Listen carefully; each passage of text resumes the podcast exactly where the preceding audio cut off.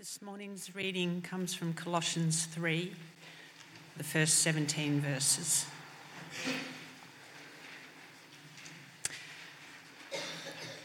Since then, you have been raised with Christ. Set your hearts on things above, where Christ is, seated at the right hand of God. Set your minds on things above, not on earthly things. For you died, and your life is now hidden with Christ in God. When Christ, who is your life, appears, then you also will appear with him in glory. Put to death, therefore, whatever belongs to your earthly nature sexual immorality, impurity, lust, evil desires, and greed, which is idolatry. Because of these, the wrath of God is coming. You used to walk in these ways in the life you once lived, but now you must also rid yourselves of all such things as these anger, rage, malice, slander, and filthy language from your lips. Do not lie to each other, since you have taken off your old self with its practices and have put on the new self, which is being renewed in knowledge in the image of its Creator.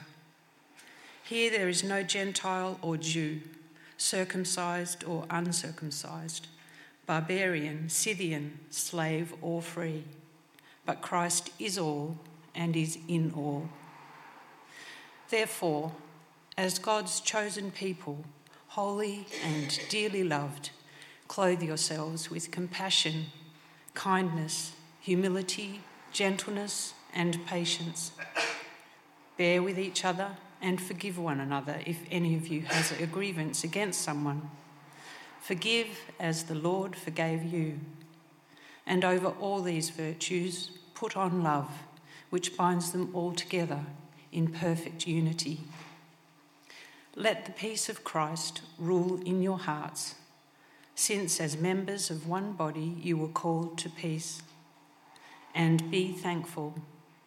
Let the message of Christ dwell among you richly as you teach and admonish one another with all wisdom through psalms, hymns, and songs from the Spirit, singing to God with gratitude in your hearts. And whatever you do, whether in word or deed, do it all in the name of the Lord Jesus, giving thanks to God the Father through him.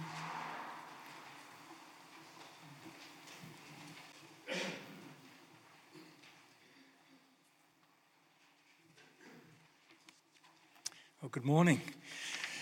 I feel like I need to reintroduce myself. Uh, it's been about six weeks since I've been here, with one thing and another, travelling, and uh, then our son's wedding, and then uh, last weekend Heather and I actually got a breather and, and, went away together. So it really is good to be back home. It's uh, really just, although I'm a member of this church, um, yeah, I'm, I'm, not always here, but I, I feel that I do I am connected even when I'm not here. Hope you feel the same. And this morning I've been given uh, the text of Colossians 3 to, to speak about, which was uh, a, a, real gift. Great, uh, it's a great book, it's also a great chapter. And I, have chosen to zero in on just a few verses um, rather than try to do a, a very um, uh, sort of overview, uh, sort of a thing sort of dive deep into just verses 11 to 14 out of the ones that Heather read to us. And this is about living in God's community. You know, Paul was, uh, he's, he's, a missionary, he's going out, he's, he's taking the gospel into new places, like uh, Sam and Luke were saying. You know, his, his real concern is that people who've never heard about Jesus get to hear about him. But this letter and other letters spent a lot of time really addressing matters for believers and how they relate together.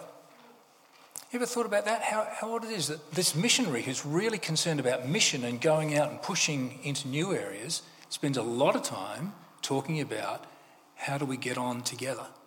There's a really important link here. Um, because God has um, brought us uh, into a new situation. Um, Colossians 1.13 says, He's rescued us from the dominion of darkness, brought us into the kingdom of the Son He loves. Now that's great for us individually, but what God's doing here is forming a community, a community of his people. The whole of the Bible is all about this. You know, he, he called Israel to be his people. Um, and not picking on Israel, but I mean, they did mess it up over and over again. And, and the church does too. But we are called to be his people. And the point of this is to give people some way, a way that they can understand the gospel. They can understand the good news about his kingdom. The good news has always been you can live in the kingdom of God, you can live under God's rule. You don't have to be apart from the peace and safety and blessing that is available when you live under God's authority. It's a great place to live. When you live in right relationship with God, under His rule, that is good. That's truly, truly good. And the good news is you and I and everyone can live in that place. God's wonderful mercy has been expressed that He's taken us from the dominion of darkness, that place of, of danger, of death, of destruction. He's taken us from that place and put us into the kingdom of the Son He loves. This is a good place to be. But how do we understand what that looks like? Well, God's design is it's not that the church is the kingdom of God, but the church is the first place that we ought to be able to look to see what the kingdom of God is like. I guess the, uh, the very confronting truth is that very often that's not the case. When people look at the church, they don't see the kingdom of God expressed. And that becomes a real rebuke to us. We need to put this right. We need to allow God to have his way so that when people look at the church, they see what life looks like under his rule. Sometimes we feel that you know the world picks on us a bit because we get it right a fair bit of the time. you know, I, just even the, the, the brief time uh, when Heather and I turned up a little bit early this morning, just good people who, who smile at us and give us a hug. And all, you know, it's a really good place to be here, isn't it? Where you come, no one's picking on you. Uh, you know, people are actually really nice. They're really nice. They smile and they welcome and they, they do kind things. We get it right a fair bit of the time. Uh, and sometimes we can feel when uh, we're portrayed in the media uh, in such a, a disparaging way that that's really unfair. But I guess we've got to take uh, on the chin also that uh, we have messed things up. I'm to say we collectively, maybe not you individually, although maybe you haven't always been uh, fully expressive of the, of the, way God wants you to, to behave uh, in community. But the good news, uh, this gospel needs to um, be lived out amongst us in such a way that people can look at the church and say, ah, that is what it's like to live in God's kingdom. I want to live there. That's good. There's a fellow uh, called Lesslie Newbigin. He was a, uh, a British uh, missionary, and um, he had a, a very powerful uh, missionary career in India. But his the most um, influence that he had was after he finished his career as a missionary in India, returned to England. He's retired. He's now in his seventies, and he not only was a missionary, he was a great theologian. And he started to reflect on what it was like to come back home as a missionary with a missionary mindset and to think about uh, what God was doing in England. And uh, some of the, the, things that he wrote then are still impacting missional thinkers today. Very, very challenging things. One of the things he wrote is this this is out of a, a book called The Gospel in a Pluralist Society. He says, I've come at the primary reality of which we have to take account in seeking for a Christian impact on public life, and I think that's something we're all we're pretty interested in. How does how we have a Christian impact on public life? He says the most primary reality is the Christian congregation, bunches of people like us here at Epping. How is it possible that the gospel should be credible? that people should come to believe that the power which has the last word in human affairs is represented by a man hanging on a cross. How are people going to come to believe that? I'm suggesting that the only answer, the only, he uses the word hermeneutic of the gospel, uh, what he means is a way of understanding, a way of interpreting the gospel. the only hermeneutic or uh, way of understanding the gospel is a congregation of men and women who believe it and live by it. That's pretty powerful, isn't it? How are people going to believe that this is true, what we talk about is true, unless they can see a congregation of men and women who believe it and live by it? Of course, I'm not denying the importance of many activities by which we seek to challenge public life with the gospel evangelistic campaigns, distribution of Bibles and Christian literature, conferences, even books such as this one, he says in the book that he writes. But I am saying that all of these are secondary, that they have power to accomplish their purpose only as they are rooted in and lead back to a believing and practicing community. So, this isn't just a club for Christians with member benefits. That's not what we're about. We are actually about demonstrating what God's kingdom looks like practically, like really, when it really comes down to it, not just theory, not stuff you'd read in a book. What does it actually mean to live under God's rule? This. That's what it means. And then we have here in Colossians 3 an explanation of so, how do we get on? It starts, uh, ah, yes, with how God relates to us. Oh, hang on, I've gone one too far, haven't I? Here we go. So, God's brought us into this new situation. So, here in God's community, um, I want to pick it up from verse 11. As uh, Paul talks about uh, some things that we need to address in ourselves, things that we've just got to stop doing. You know. And then he says in verse 11, here, in this new reality into which God's brought us, there is no Gentile or Jew, circumcised or uncircumcised, barbarian, Scythian, slave or free, but Christ is all and is in all. Basically, what Paul's saying here is uh, we're not going to have any labelling. There's not going to be any categories. We're not going to, you know, say, oh, you know, you're this, you're that, and, and start having divisions on the basis of these worldly ways of looking at people. Now, these are very first century categories. We don't call people Jews and Gentiles anymore, do we? Or uh, even circumcised, uncircumcised, those kind of categories. Barbarian. The barbarian, uh, to the Greek, the barbarian was anyone who didn't speak Greek. Because uh, Greeks would say, when they heard a foreign language, they'd say, just sounds like they're going ba, ba, ba, ba, ba. And they call them barbarians. It was, a, it was an insult because you don't speak Greek? Well, you're an idiot.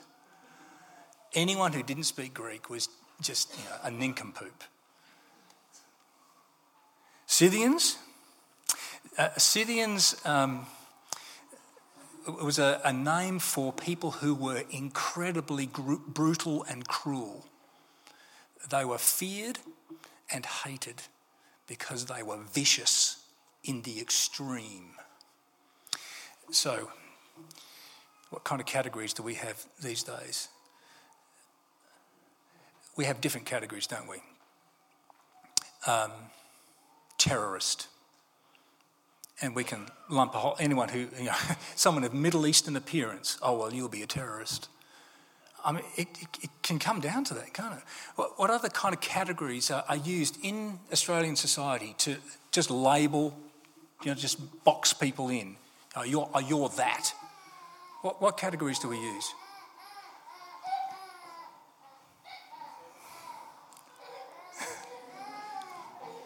It's okay. There are people here who love you.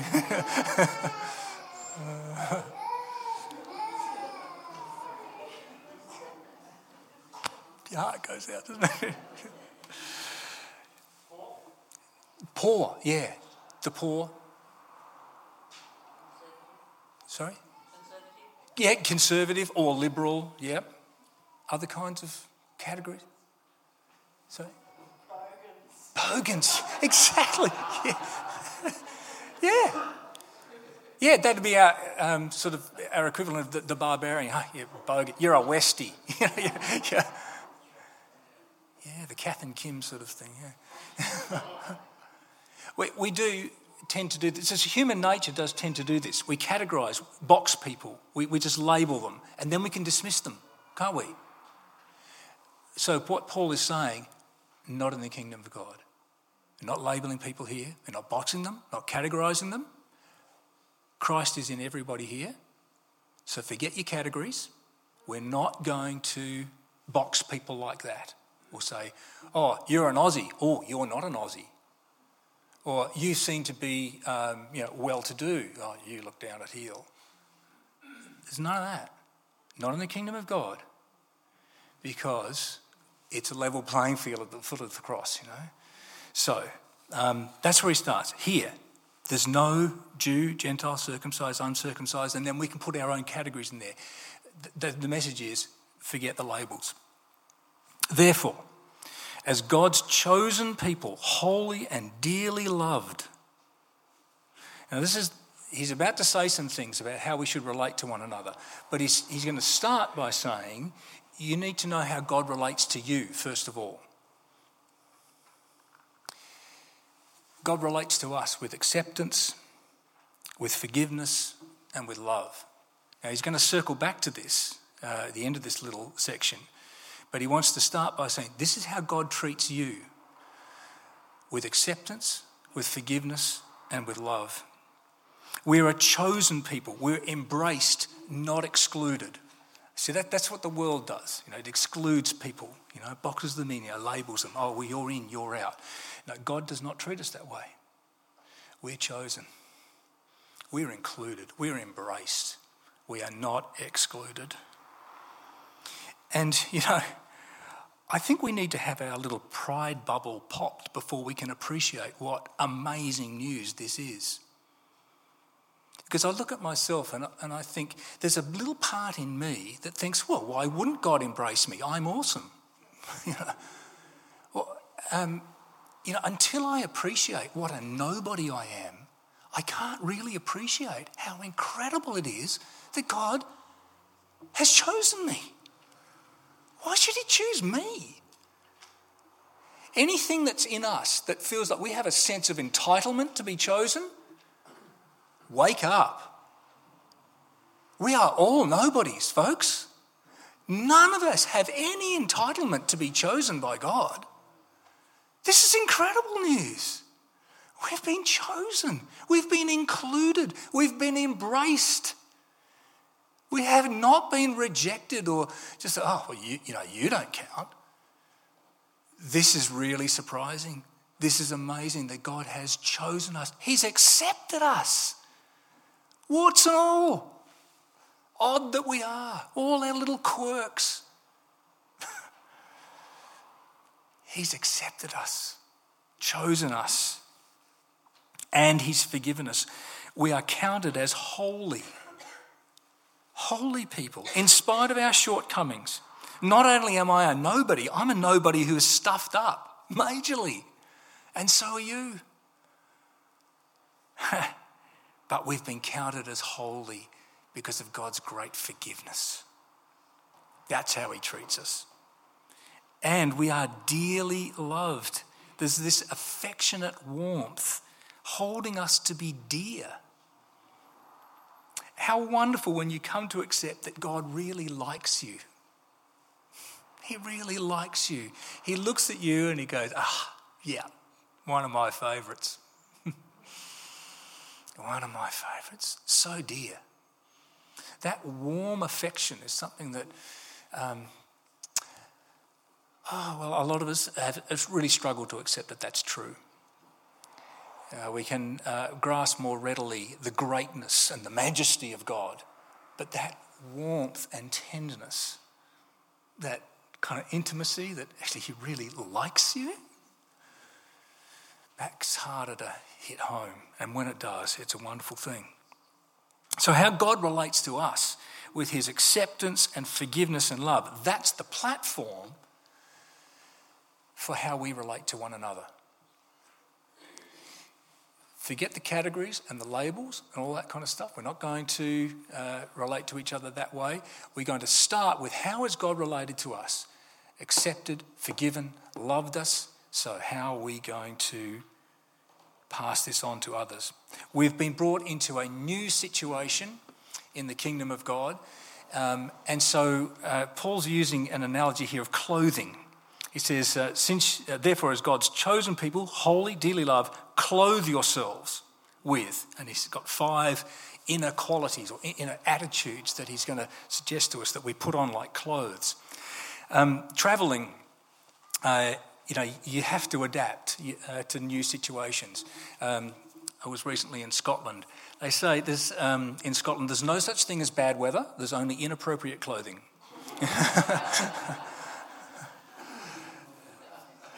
You've got to be able to adapt. What's the climate like?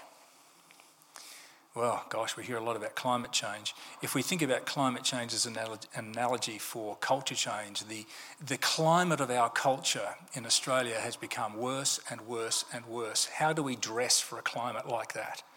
Well, I think in the kingdom of God, what Paul is saying here to the Colossians is so very relevant for how we should dress in our current culture. The climate in this culture is getting pretty, it's pretty bad the way that people relate to one another. So we have a chance in the church to show people a very different way to relate to one another. The five things he says compassion, kindness, humility, gentleness, patience. Great attitudes and qualities that reflect the character of Jesus. And then he's going to have three actions. But let's look at these five attitudes first of all. Compassion. I don't know about you, but sometimes I need to challenge my own compassion fatigue. They talk about that as being a, a 21st century phenomenon. Uh, we are exposed to trauma so much more in this century than in any century previous. We, in the news gives us really traumatic news every night. We're seeing these images, and it's disturbing, isn't it? And uh, when you are bombarded with these things, um, it's like your compassion just gets worn out. And have you ever felt this? You're seeing something on the TV going, why am I not crying? Because right now, this is terrible, but I, it's like my emotions are worn out. Do you, do you feel that? That's, they call that compassion fatigue. And it's a real thing. We, we just know too much. So, when we come together, how do we overcome compassion fatigue? Uh, just a couple of illustrations this morning for me. Uh, right in this little period, life's been great. So somebody says, Oh, Rick, how are you doing? I'm going really well, and I genuinely am. But then my question back to Steve, where are you, Steve? There you are. Um, you were in, in the loo, and I said, How are you? And he said, Well, actually, been really hard. It's been a lot of death. So I've got a, choice at that point. Now, am I going to allow myself to feel compassion for Steve, or am I going to hold myself and go, I was doing really well before I asked that question? No, no I've, I've got to. If I am going to take the way of Christ, I've got to allow my compassion to wake up. I choose that. And we turned around in the greeting time, and I just heard that um, Fred and Narelle Bignell's daughter, Kristen, um, their son, um, 22, 24, 23. Okay. And he's just been married a year and he's just passed away of leukemia. Now that. I don't, not, not very many people here perhaps know Fred and Narelle. They used to be members here, um, so some of you do. I, that's, that's really tragic. Compassion, it's hard there's a part of us that wants to protect ourselves from that kind of stuff. But uh, I think you know when you know how the compassion of God has come to you, when you like you've there's this source we can draw on in God that allows us to give in compassion. You know, He can renew us and heal us and allow us to choose to be compassionate, to go there, and to be renewed in that process. Actually, as we refuse to give in to compassion fatigue and we care about the people around about us, even though it is demanding and it is draining, God fills us up again. The power of the Holy Spirit then starts to flow through a community of people. And that, my friends, is different to the world.